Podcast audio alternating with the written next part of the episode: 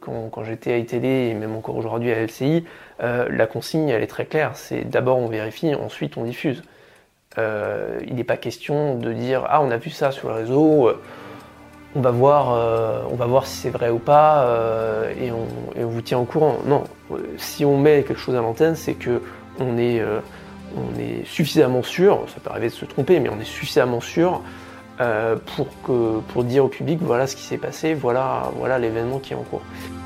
Salut à tous et bienvenue dans le podcast Photographe Pro 2.0.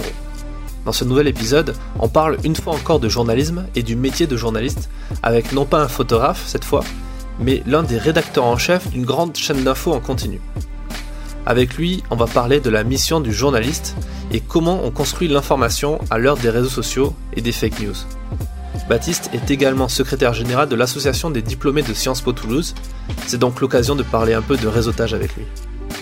J'en profite pour vous dire que si cette thématique du photo reportage vous intéresse, j'ai différents contenus à vous proposer sur mon nouveau blog photographe-stratège.com. Je vous souhaite une bonne écoute.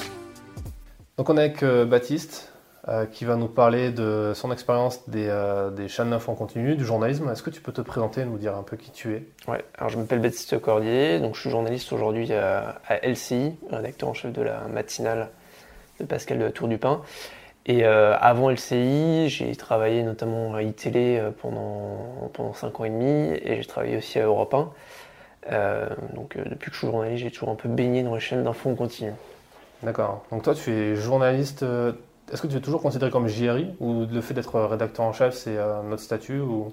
Euh, c'est un statut de rédacteur en chef. En fait, mon travail consiste à, organiser les différents journaux de la chaîne sur la matinale. C'est-à-dire qu'est-ce qu'on met dedans, quelle importance on accorde à tel ou tel sujet? Est-ce qu'on fait juste euh, une brève ou est-ce qu'on fait un sujet complet, voire est-ce qu'on fait un sujet et un spécialiste ou un invité euh, derrière, et de mettre tout ça en musique. C'est-à-dire si on décide de faire euh, un sujet puis un spécialiste en direct, il bah, faut trouver le spécialiste, il faut euh, faire en sorte qu'il y ait une caméra qui puisse l'interviewer. Euh, tout ça évidemment dans, un laps de temps très court. D'accord. Et ta, formation à la base, c'est quoi? Tu as fait Sciences Po? Oui, j'ai fait Sciences Po à Toulouse. donc c'est une école en, en, 5 ans, avec les deux dernières années qui sont un parcours plus spécialisé journalisme. Euh, avec euh, des cours en communication, en histoire des médias, etc. Et puis des cours pratiques de journalisme. Et donc dans la foulée de Sciences Po, ben, j'ai fait un, stage, et de stage j'ai débouché sur, sur des piges euh, à la fois européens et, et à iTélé, c'est comme ça que j'ai commencé dans le métier. D'accord. Est-ce que tu penses qu'il faut, une fois que tu as fait Sciences Po, il y a beaucoup de gens qui se posent la question, de faire une école de journalisme, un truc un peu plus spécifique sur le métier alors moi j'ai décidé de pas en faire parce que je trouve que quand on est journaliste, faire 5 ans d'études c'est déjà bien. Euh, et quand on fait une école de journalisme, du coup ça en rajoute, euh, si on arrive à faire une équivalence euh, deux ans ou, ou un ou deux ans, ça fait un bac plus 6 ou un bac plus 7. je trouve que c'est un peu, un peu trop long.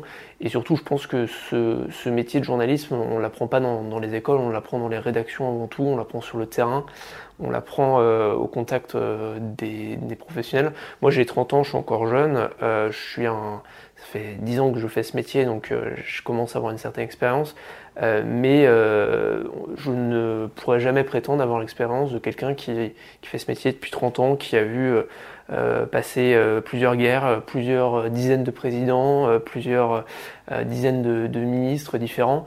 L'expérience est hyper importante dans, ce métier pour jauger d'une information, pour jauger est-ce que c'est un sujet qui va qui va monter ou est-ce que c'est un épiphénomène.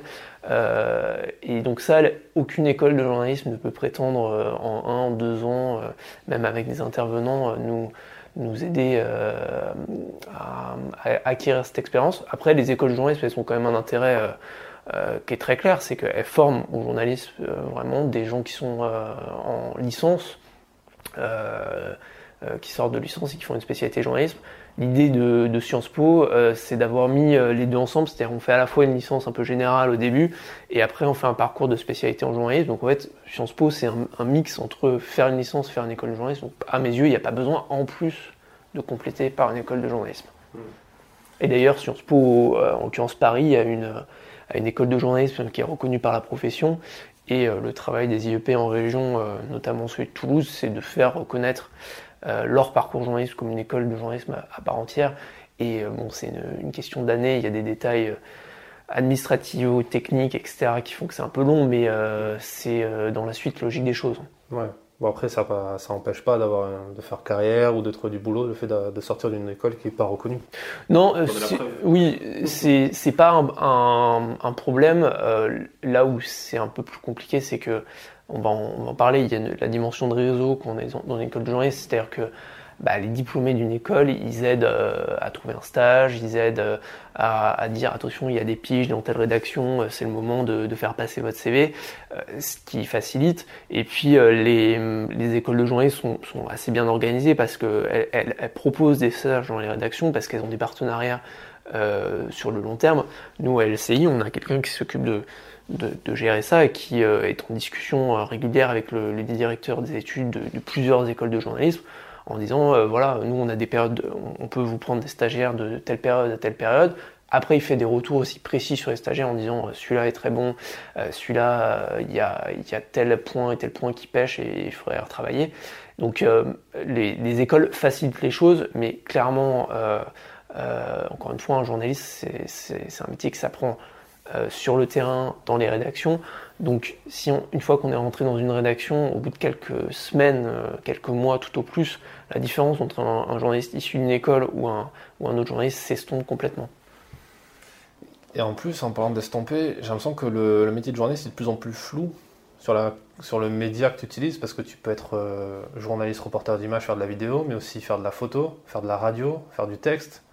Toi, tu es passé par, euh, par plusieurs étapes comme ça, plusieurs euh, spécialités euh, Alors moi, j'ai fait du journalisme en, radio d'abord et, et, en télé, j'étais ce qu'on appelle rédacteur, c'est-à-dire que j'avais une double casquette, je, faisais ce qu'on appelle du commentaire sur image, c'est-à-dire qu'on récupère les, les, images qui ont été tournées par nos reporters à Paris, en région, à l'étranger, ou par les agences de presse, et on monte un un sujet d'une minute, une minute dix, euh, avec différents sonores, euh, depuis un bureau à Paris. Donc on ne bouge pas du bureau à Paris. Euh, et puis j'ai été aussi rédacteur reporter. Là, c'est on est avec le, journaliste reporter d'image, celui qui tient la caméra, et nous, on tient le micro, entre guillemets. Donc c'est nous qui faisons les interviews, bah, par exemple lors d'une manifestation des manifestants, qui aussi nous retrouvons en duplex euh, dans une manifestation ou euh, devant une préfecture ou euh, devant un tribunal pour raconter ce qu'on a vu, ce qu'on a, ce qui s'est passé. et après, sur les, chaînes comme, comme LCI, on est suffisamment nombreux, on est plusieurs centaines hein, au sein de, LCI pour encore aujourd'hui avoir une certaine division des tâches, c'est-à-dire que il y a des journalistes qui font la télé, il y a des journalistes qui font euh, le site internet. Parce que le, le, métier n'est pas le même. Écrire, c'est pas la même chose que écrire pour la télévision. Euh, mais, euh, et le public d'ailleurs n'est pas le même. On a un public plus jeune sur Internet qu'à que, la télévision. mais par contre, ce qui est, ce qui est sûr, c'est qu'aujourd'hui, on travaille tous complètement en synergie. C'est-à-dire que si on a un scoop à la télévision, il est impensable de ne pas prévenir nos collègues euh, du web pour leur dire attention on a ce scoop. Après eux vont le décliner sur le site internet différemment de, de nous à la télévision. Mais, euh, mais clairement oui, euh, faire un scoop à la télévision aujourd'hui c'est bien, mais il faut, faut, savoir le décliner sur les différents supports du groupe, notamment le site internet et l'application mobile. D'accord. Et sur, la, sur le, le, rôle, sur le statut de journaliste, enfin sur la mission du journaliste, tu trouves qu'il y a des différences en fonction des métiers, en fonction des spécialités? Ou est-ce qu'un journaliste est, plutôt le même euh, qui porte une caméra ou pas ou qui... Pour moi, c'est la, même chose avec des, des méthodes euh, euh différentes. C'est un peu comme un musicien. Quoi. Il, y a, le guitariste, il y a le batteur, il y a celui qui fait de la musique classique. Au final, l'idée, c'est de faire une belle harmonie, une belle musique. Le rendu n'est pas forcément le, même, mais euh, les méthodes pour y arriver sont les mêmes, c'est-à-dire euh, bah, on, vérifie les sources, euh, on, essaye d'être le plus neutre possible, on essaye de, de, de, donner la parole aux personnes qui sont pour, aux personnes qui sont contre, d'avoir un regard balancé sur les choses.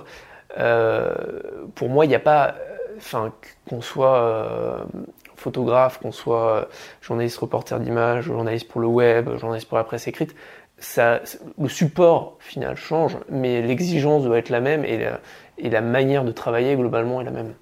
Est-ce que tu peux me parler un peu plus en détail de cette exigence justement, de, ce, qu'on, de quoi on parle quand on est, enfin, qu'est-ce qu'on apprend quand on est en école de journalisme, comme à Sciences Po Toulouse par exemple? Bah, à l'heure euh, des réseaux sociaux, euh, je trouve que les, les, journalistes ils ont besoin de prouver leur, leur rôle et leur, euh, et leur importance. Euh, un, bon journaliste, euh, il, il, prend du recul par rapport aux événements, y compris lorsque certains événements sont effroyables. Par exemple, quand, il y a des attentats en, en France, moi je me souviens le, le jour du Bataclan, je travaillais à titre personnel, le Bataclan, je vois très bien où c'est. Euh, euh, le quartier, je vois très bien où c'est. J'aurais pu me trouver euh, sur les terrasses de Paris lors de l'attentat. Mais il faut avoir du recul en permanence.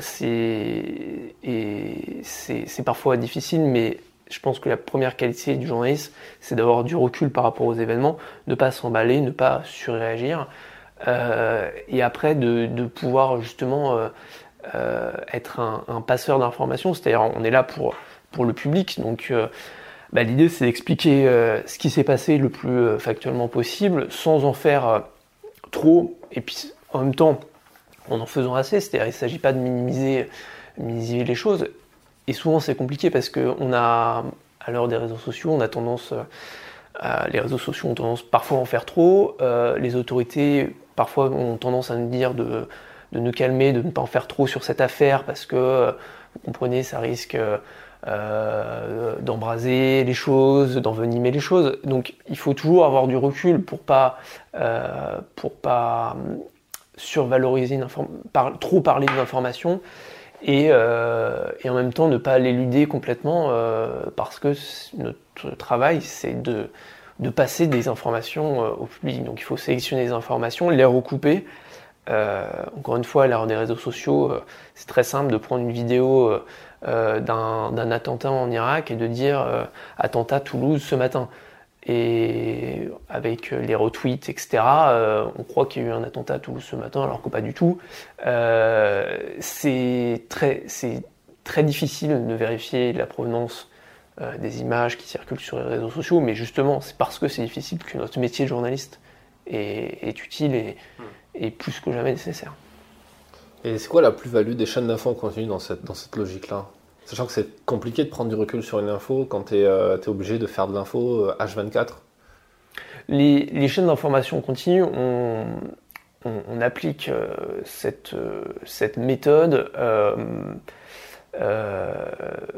en continu et avec la même exigence. C'est-à-dire, c'est pas parce qu'on fait 40 JT par jour qu'on peut se permettre de, bâcler le travail, de mettre une image trop vite, trop vite à l'antenne.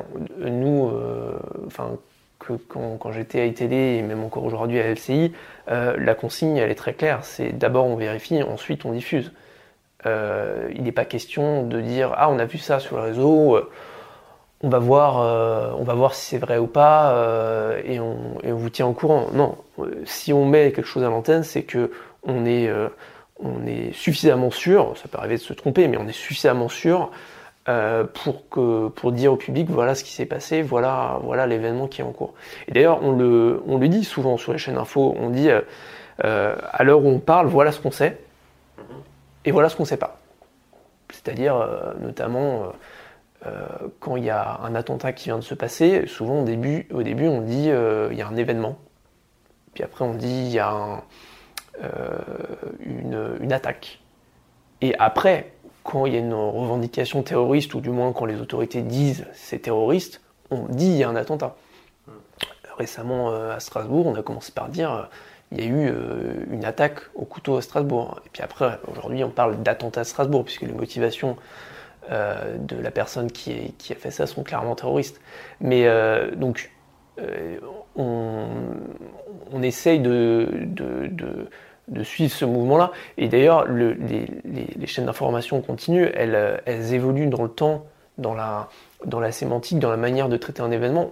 On, travaille en direct. Donc c'est une pression euh, différente, mais c'est en aucun cas euh, le fait d'être en direct 18 heures par jour n'est en aucun cas une, une raison pour, pour tomber dans le, dans le sensationnalisme, pour, pour ne pas vérifier nos informations, pour faire du sous-journalisme. Ça, c'est pas possible. Il y a un truc que j'ai remarqué aussi sur les, chaînes d'infos continu, je sais pas trop, je regarde pas trop SCI, donc je sais pas si c'est trop le cas pour vous, mais je remarque qu'il y a de plus en plus l'utilisation de photos euh, qui je pense viennent d'agences, de flux, style AFP, etc. Est-ce que tu peux me parler de ça justement, toi en tant que rédac chef Est-ce que ça t'arrive d'acheter des photos ou est-ce que tu en commandes ou est-ce que euh, on a, oui, ça m'arrive d'en acheter. Euh, là, par, par, exemple, ce matin, j'ai acheté des photos de, Neymar au Carnaval de Rio. Alors là, c'était tout bête. c'était qu'il y avait que des photos et il y avait qu'une agence, en l'occurrence l'AFP ou, ou un sous-traitant de l'AFP qui, euh, qui était sur place et on n'avait pas d'image. Donc euh, autant que possible, on essaye de faire de l'image parce qu'on est de la télé, mais euh, des photos prises par un photographe professionnel et en plus on peut les, les animer entre guillemets, ça fait, ça fait l'affaire complètement. il peut aussi y avoir une, des, contraintes de, droit, par exemple pour le sport. Euh, pour les, matchs de foot, on est euh, grosso modo limité à 30 secondes par demi-heure euh, d'image du match, etc. Donc, bah, quand on veut parler d'un match en longueur, on est un peu coincé. Donc, on met des photos qu'on anime, des photos des joueurs en action, et puis on montre les buts en vidéo, mais on montre les actions en, photo. Et puis, et, puis c'est vrai que les, photographes, on les utilise beaucoup parce que euh, une photo, une bonne photo d'actualité, c'est aussi parlant euh, qu'une vidéo. Euh, c'est pas le, média, enfin pour moi, il n'y a pas une frontière entre, entre la photo et la vidéo. En télévision, on diffuse des images. Et donc des images, bah, il y a les vidéos, il y a les photos, il y a aussi les infographies par exemple. tout ça, ça fait partie d'un ensemble. Et donc selon ce qu'on veut montrer, ce qu'on veut expliquer, bah, le support vidéo, le support photo, euh, le support infographie euh, est plus ou moins pertinent. Hmm. D'accord. Et euh, là, du coup, tu, tu, utilises que des canaux agences ou tu achètes des photos en direct à des gens des fois? Alors, le... nous, on est abonné à LTC, par exemple, on est abonné à l'AFP. on peut acheter aux agences ou à d'autres agences au coup, par coup. Bah, par exemple, s'il y a un accident euh, dans, une commune de France où il y a euh, le journal local qui a pris des photos, bah, on va contacter le journal local. On a des services pour ça hein, qui s'occupent de, de passer des coups de fil, de négocier les photos selon la qualité. la qualité. Pour ça? Ouais, oui, selon, selon, la, selon la qualité, l'intérêt en termes d'actualité. on peut payer une photo plus ou moins cher. Après euh, aussi, on, récupère via les réseaux sociaux des photos de particuliers, d'amateurs. Et là, le principe, c'est plutôt qu'on les, utilise euh, en créditant les, amateurs. Euh, si la photo est prise par un journaliste professionnel qui la met sur, sur les réseaux sociaux en plus de, de son travail, là, on, va le contacter, lui demander son, son tarif. D'accord, ok. Ah, c'est intéressant parce que les gens qui vont écouter ça sont seront peut-être intéressés de savoir qu'on peut, peut avoir des photos qui sont achetées. Ah, d'autant plus que je ne sais pas si tu sais comment fonctionne la SAIF. Pour la SCAM, si on a des publications qu'on le sait, on peut toucher des droits à la fin de l'année. Euh, mm. Ça, c'est intéressant. Euh, en tout cas, on veut, enfin, on ne, à LCI, c'était la même chose à iTélé. Hein, on ne vole pas les photos des journalistes professionnels.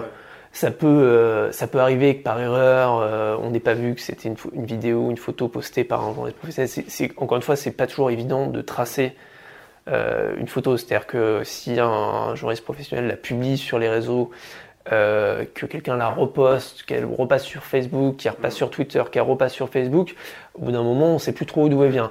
Mais bon, après, avec l'œil, on voit tout de suite si c'est une photo prise par un professionnel ou prise, euh, ou prise avec un, un, smartphone par un, par un amateur. Mais euh, en tout cas, dès qu'on peut identifier, on, on, demande, on demande le tarif, enfin, ou on négocie. Hein. Des fois, on dit, on, des fois, des photographes nous la cèdent aussi gratuitement. certains clichés, ça dépend encore une fois de l'intérêt du, du, document. Hmm. D'accord, c'est intéressant. Hein. D'où l'intérêt de mettre un filigrane sur l'image, de mettre son nom directement sur la photo. Si comme ça elle retourne un peu partout, au moins vous savez qu'elle appartient à quelqu'un. Ouais, et l'intérêt aussi de les publier sur euh, son compte Twitter, son compte Instagram, pour bien montrer qu'on est euh, la personne qui l'a publié en premier. Et donc quand on fait la traçabilité, ben, on, remonte, on, à vous. C'est comme ça nous qu'on repère des, des, pigistes qui sont à un endroit lors d'une manifestation, lors d'incidents et euh, qui postent une photo sur, les réseaux et on les contacte en disant euh, voilà on a vu votre photo est-ce qu'on peut acheter celle-là? Ou votre vidéo est-ce qu'on peut acheter celle-là? Et est-ce que vous en avez d'autres à nous, à nous proposer? Hmm. D'accord. Tu as un budget pour ça du coup au sein de la rédaction? Il y a, il y a un budget pour acheter des images euh, au sein du groupe. C'est bon ça En général on entend plutôt la réponse il n'y a pas de budget pour ça. C'est pour ça que je te demande. C'est pas non plus un budget faramineux, mais enfin, en fait, c'est toutes les rédactions sont obligées d'avoir ce genre de budget parce que euh, on, est, on, a beau être euh, très nombreux euh, au sein du groupe TF1, on était nombreux aussi à LCI, on peut pas être partout. Mm. Et bah, parfois, voilà, sur, je sais pas, quand il y a un mouvement national, on va avoir une équipe à Paris, une équipe à Marseille, une équipe à Lyon, une équipe à Bordeaux. Bon, et ce qui va se passer, ça va être à Nantes, où on n'a pas de numéro. Donc là, on est obligé d'avoir recours aux personnes qui sont, qui sont sur place. Donc, euh, j'aimerais qu'on parle de ta deuxième casquette pour laquelle je, t'interviewe aujourd'hui, qui est celle de, président, tu es toujours président, secrétaire général, secrétaire général de, la, de l'association des, des, diplômés de Sciences Po Toulouse, qui s'appelle Alumni, c'est ça? Sciences Po Toulouse Alumni, oui. Ouais. Est-ce que tu peux m'en parler, me dire qu'est-ce que c'est, en quoi ça consiste? Ben, en fait, c'est l'association de tous les anciens élèves euh, étudiants de, de Sciences Po Toulouse. Euh, donc, il y a à peu près 10 000 anciens étudiants depuis la, création de, l'IEP euh, dans les années 50. Euh, et donc l'idée c'est qu'au sein de l'association, on essaie de valoriser les parcours des diplômés, de raconter un peu ce qu'ils deviennent euh, après leurs études. On a coutume de dire que Sciences Po mène à tout, et je pense qu'on peut le confirmer quand on est au sein de l'association des diplômés, parce qu'il y a vraiment de, tout, tout type de métier. Euh, et aussi l'idée c'est de mettre en relation les, diplômés entre eux. Donc euh, pour ça on a créé euh, ce qu'on appelle des clubs. Par exemple il y a un club journaliste qui donc regroupe les journalistes diplômés et, c'est amusant parce que moi au, boulot j'ai croisé des gens qui m'ont dit ah mais t'es diplômé de Sciences Po Toulouse en fait j'ai appris ça par hasard voilà donc c'est toujours c'est toujours amusant de croiser quelqu'un qui a fait la même école la même école que soi qui est passé au même endroit avant soi. Hmm. D'accord. C'est là qu'on voit l'intérêt de l'école euh, pour le réseau, pour pouvoir euh, croiser d'autres gens. Et euh, qu'est-ce que tu qu'est-ce que tu as comme retour justement peut-être des exemples de de, de, petites success stories comme ça d'anciens diplômés, enfin de diplômés qui ont rencontré d'autres diplômés dans le milieu de la presse peut-être? De de diplômés qui ont ou qui ont peut-être trouvé du boulot grâce à ça bah, sur, le, journalisme, c'est clair que je pense que la plupart des étudiants euh, là, qui sont en cinquième année, ils ont euh, euh, pu trouver un stage ou, ou trouver le contact qui leur a donné accès à un stage via, les diplômés. moi, ça fait un moment qu'on me contacte en me demandant qui est la personne, la porte d'entrée dans ma rédaction. Euh, c'est vrai que quand on ne connaît pas, euh, bon, bah, on, voit, on se dit, je vais envoyer un, mail à contact.lci.fr. Bon, c'est un peu large. Quand on sait que c'est telle personne qu'il faut contacter, euh, et voilà son numéro de fixe, et voilà son adresse mail, et je vous contacte de la part de, de telle personne qui travaille déjà chez vous, la porte s'ouvre forcément un petit peu plus facilement. Disons que le CV, au lieu de transiter euh, par euh, différentes voies avec le risque de se perdre, le CV arrive directement au bon endroit par une personne qui va euh, le regarder un peu plus attentivement. Quoi. D'accord. c'est intéressant. Après, en photo, moi, je, me suis vite rendu compte que de dire que, j'ai fait Sciences Po, ça ne sert pas à grand-chose, puisque les gens n'ont pas regardé le, avant, quand es indépendant, je veux dire. Mais, mais c'est clair que pour prendre des contacts, trouver des gens dans certains endroits, c'est quand, même intéressant. Hein. Bah, si on cherche une porte d'entrée dans une rédaction pour euh, X raisons et que les contacts euh, traditionnels ne euh, fonctionnent pas, le standard répond pas, etc. C'est vrai qu'avoir un diplômé qu'on peut contacter en disant voilà j'ai vu que tu travailles dans cette rédaction, je me permets de te contacter parce que j'ai besoin d'accéder à telle personne, est-ce que tu peux m'encarder souvent la personne va, le diplômé va répondre avec bienveillance, il va dire oui, bah écoute, voilà son, portable, voilà son adresse mail. donc c'est un moyen de trouver une porte d'entrée dans une rédaction. Quoi. Carrément. Sur, sur cette thématique-là, sur le, sur le réseau, qu'est-ce que tu, qu'est-ce que tu remarques comme, tu as quand même de l'expérience maintenant là-dedans. Euh, est-ce, que tu remarques des, erreurs que font euh, des journalistes, peut-être sur ça? Parce que c'est pas forcément un truc qu'on connaît euh, ou qu'on nous apprend, même à l'école, même à Sciences Po. Moi, j'ai appris ça. Enfin, j'ai appris qu'il y avait un réseau de diplômés après avoir été diplômé. Dommage, si je l'ai su avant, peut-être ça aurait pu changer le truc. Qu'est-ce que tu penses de ça? Est-ce qu'il y a des erreurs que font certaines personnes? Alors, sur les, par exemple, sur la recherche de stage, moi, c'est vrai que il y a euh, quelques étudiants qui m'ont un peu surpris dans, dans la manière de, de, contacter, de me contacter. C'est-à-dire qu'ils me contactaient et en même temps ils contactaient d'autres gens qui travaillaient dans la même chaîne, également diplômés, mais sans me dire qu'ils les avaient contactés. Or, les autres personnes, je les, connaissais. Hmm. Et donc, euh, euh, c'est vrai que quand on toque à plusieurs portes en même temps dans une, dans une même entreprise, faut faire attention à prévenir euh, les, différentes portes d'entrée qu'on a déjà toqué à, la porte d'à côté parce que sinon euh, on se potentiellement on peut se retrouver un petit peu con quoi. Mm.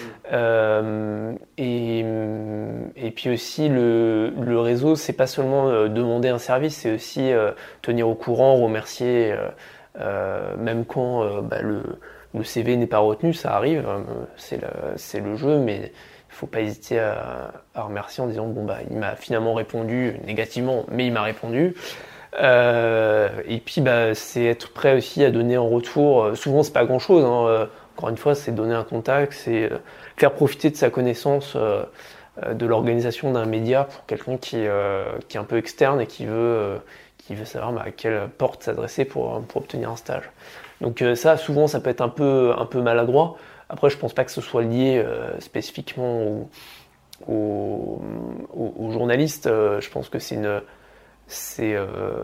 c'est quelque chose effectivement qu'on n'apprend pas, c'est un savoir-être qu'on n'apprend pas forcément dans les écoles, mais nous au sein de l'association diplômée, on essaie un petit peu de former à ça justement au, réseau et comment contacter comment contacter les personnes euh, les diplômés euh, de la manière la plus courtoise possible, euh, pour pas pour pas déranger, pour demander ce qu'on a à demander, mais ne pas déranger, sur solliciter quoi.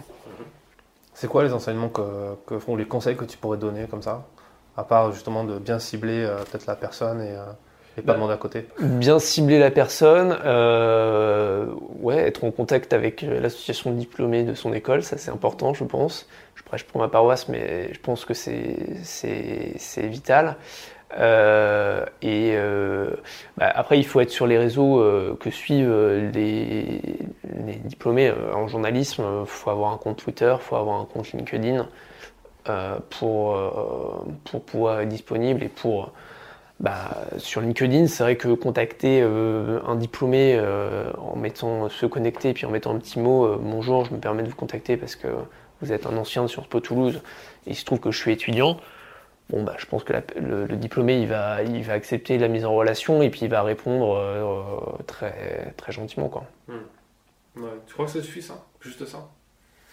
C'est un peu compliqué non quand même pour la personne si elle est un Enfin, juste le simple fait de dire on a fait la même école ensemble. Bah, il faut expliquer pourquoi, euh, pourquoi on, la contacte, mais euh, euh, dire voilà, je, je, suis étudiant dans l'école dont vous êtes diplômé et je me permets de vous contacter parce que je cherche un stage et je voulais savoir si votre rédaction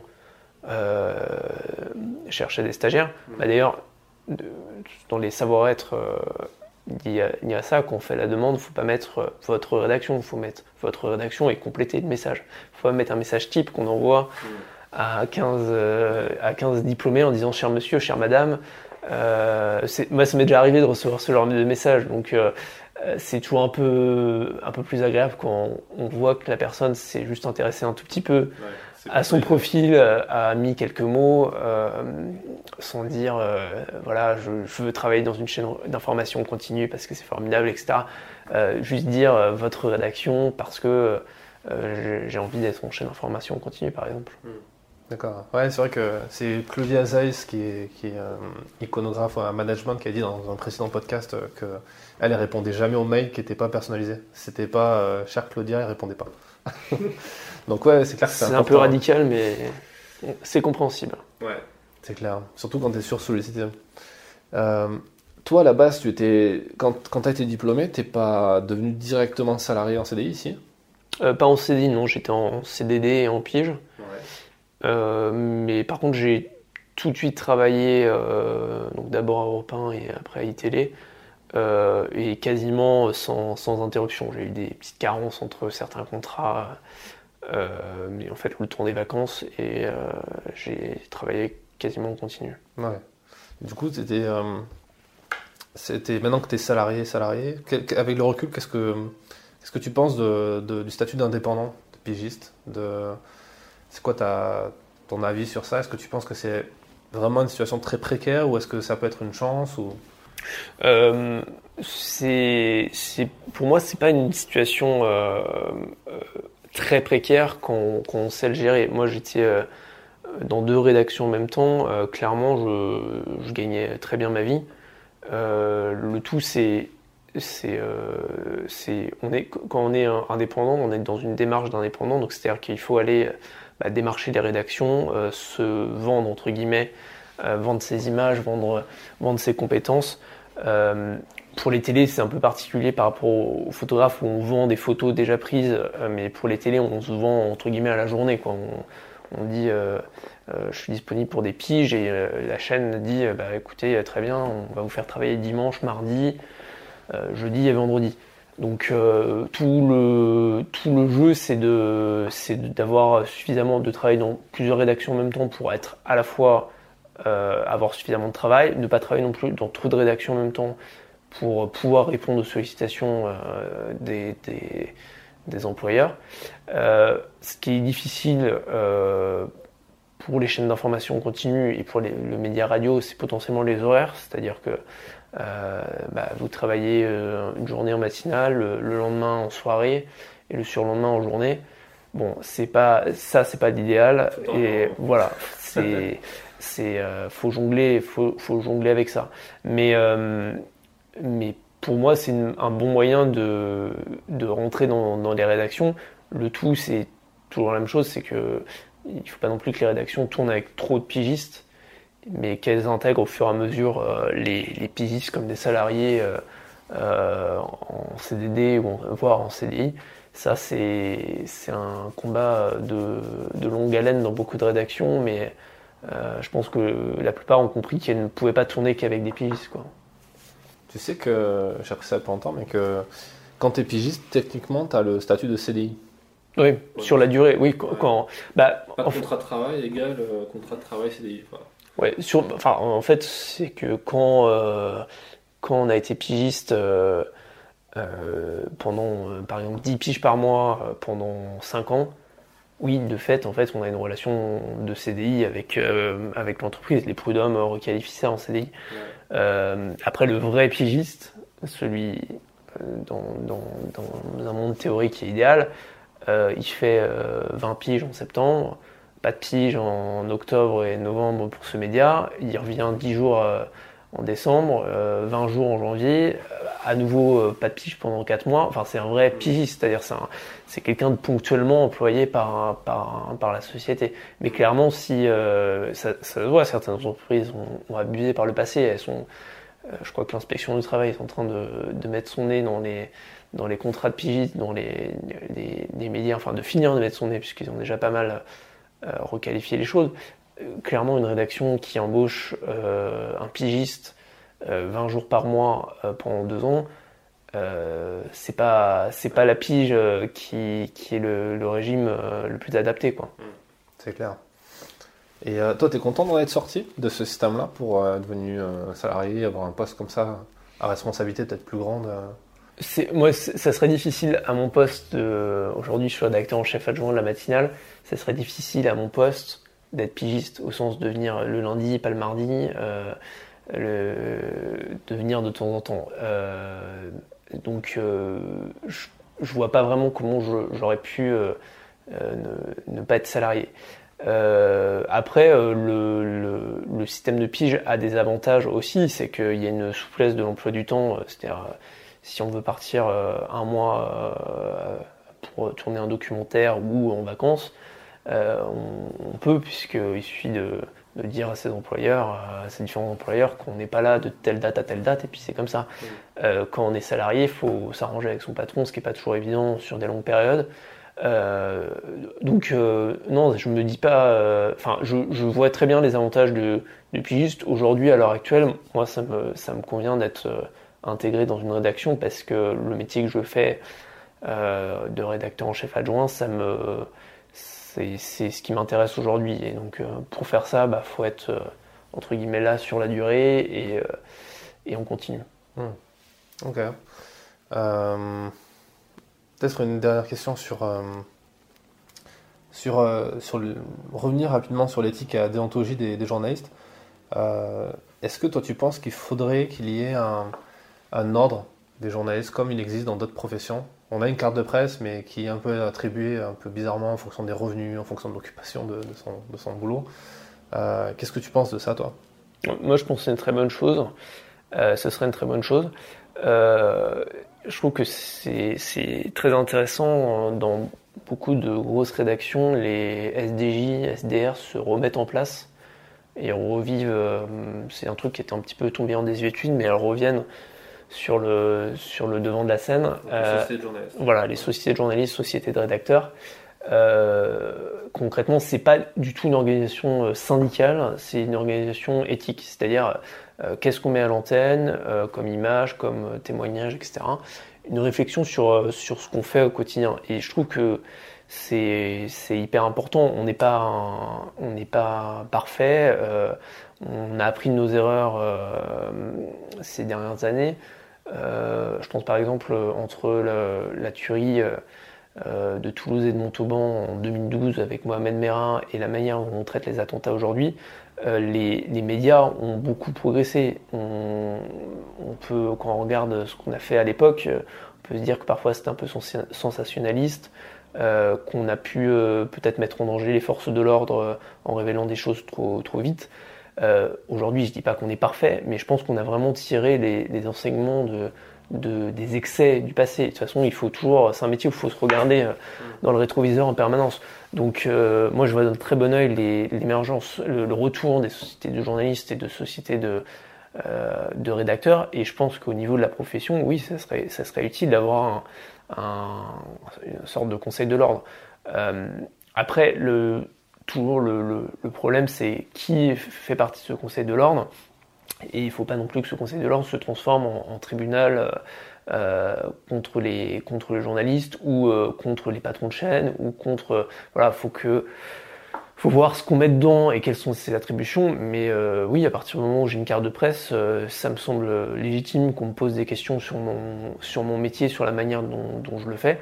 Encore une fois, je ne dis pas que je suis parfait et je pense qu'il y a, y, a, y a des critiques que je peux tout à fait euh, entendre. Euh, et, justement, je pense qu'on qu'on s'enrichit euh, en faisant de l'autocritique, en se, en se regardant et en disant est-ce que ça, est-ce qu'on n'a pas été trop loin dans, dans la manière de traiter telle information Est-ce qu'on a ou à l'inverse, est-ce qu'on a, on n'en a pas parlé assez Est-ce que ça, c'est, je trouve assez intéressant. Hmm.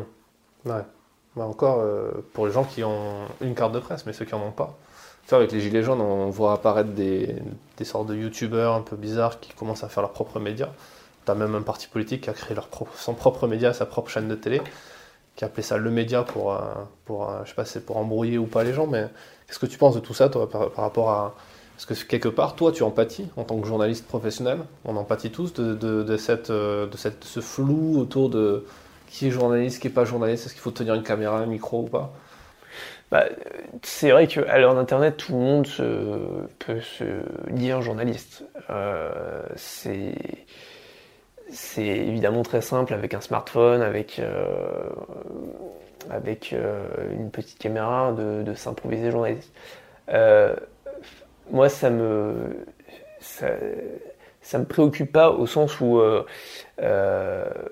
on peut pas l'arrêter, on peut pas dire, on va pas censurer euh, la personne lambda qui a décidé de faire sa page Facebook. Euh, euh, je suis le journaliste masqué et j'ai décidé de devenir journaliste sans avoir fait d'école ou de ou de d'expérience dans la rédaction. je pense que tout n'est pas acheté. Je pense par exemple à, quelqu'un comme Hugo Décrypte sur, sur YouTube, qui était un étudiant, bon, maintenant qui, je crois, fait des études de journalisme aujourd'hui. je pense que son, ce qu'il a fait, c'est du travail journalistique. Bon, il n'avait pas de carte de presse, il n'avait pas de formation au journalisme, mais sa démarche était assez, assez, honnête, euh, très sérieux ce qu'il faisait. Donc faut pas non plus dire euh, si t'as pas une carte de presse, t'as pas le droit de publier une, une, une vidéo sur, euh, sur Facebook ou sur, euh, ou sur, euh, ou sur YouTube. Et d'ailleurs, de la même façon, je pense que c'est pas parce qu'on a une carte de presse qu'on est forcément un bon journaliste. C'est pas un sésame. Il y a des gens qui ont des cartes de presse et qui peut-être n'exercent pas le métier de journalisme de manière euh, parfaite et peut-être qu'il faudrait les radier s'il y avait un conseil de l'ordre ou, ou, pas. Mais euh, euh, c'est arrivé, par exemple, les gens du petit journal avaient perdu leur carte de presse. Voilà, et pourtant ils sont journalistes. Ils, sont, ils, ont une démarche journalistique. on peut. Voilà, c'est. Ce que je veux dire, c'est que on peut pas dire il y a d'un côté ceux qui ont la carte de presse et les autres. Et, mais par contre, je pense que ce qui est important, euh, justement, à l'heure euh, des réseaux sociaux, du fait que chacun puisse prendre son, téléphone et s'improviser euh, intervieweur, c'est important que des marques de journalistes, de médias, de restent, restent en place. qu'on cherche de l'info, on va pas sur complotfacile.com, on va sur Le Monde. Euh, et je pense que tant que les, Français auront ce réflexe d'aller d'abord vers les médias, euh, qui encore une fois ne sont pas parfaits, hein, c'est pas pas du tout mon point, mais euh, qui qui sont sérieux, rigoureux, bah, s'ils veulent aller aussi sur complotfacile.com, bon ça les regarde. J'espère juste qu'ils font la part des choses entre le travail d'un journaliste sur sur un, grand média et le travail de quelqu'un euh, avec juste son smartphone euh, qui peut raconter tout et n'importe quoi. Pour terminer, c'est quoi le, conseil que tu donnerais à un, journaliste qui se lance ou un photojournaliste qui a envie, ou un photographe qui a vraiment envie de se lancer dans le photojournalisme sur le point de vue journalistique? D'être très motivé. Euh, je pense que c'est un métier qu'on fait surtout par passion. C'est-à-dire que on gagne, euh, on gagne correctement sa vie. Il ne s'agit pas de pleurer, euh, de faire pleurer dans les chaumières, mais c'est un, métier qui est prenant, qui est exigeant intellectuellement, qui est exigeant en termes de temps, euh, physiquement aussi.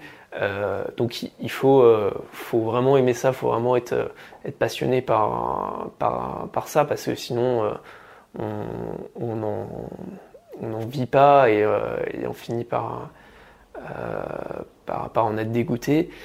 Et, euh, et puis après, l'autre conseil, c'est de, de, toujours se poser des questions, de toujours douter, de toujours se, se remettre en cause. Est-ce que c'est la bonne photo? Est-ce que c'est la, la, bonne vidéo? Euh, Est-ce que euh, ce que m'a dit euh, le procureur de la République, c'est vrai ou est-ce qu'il essaye de m'enfumer pour, pour pas que je creuse?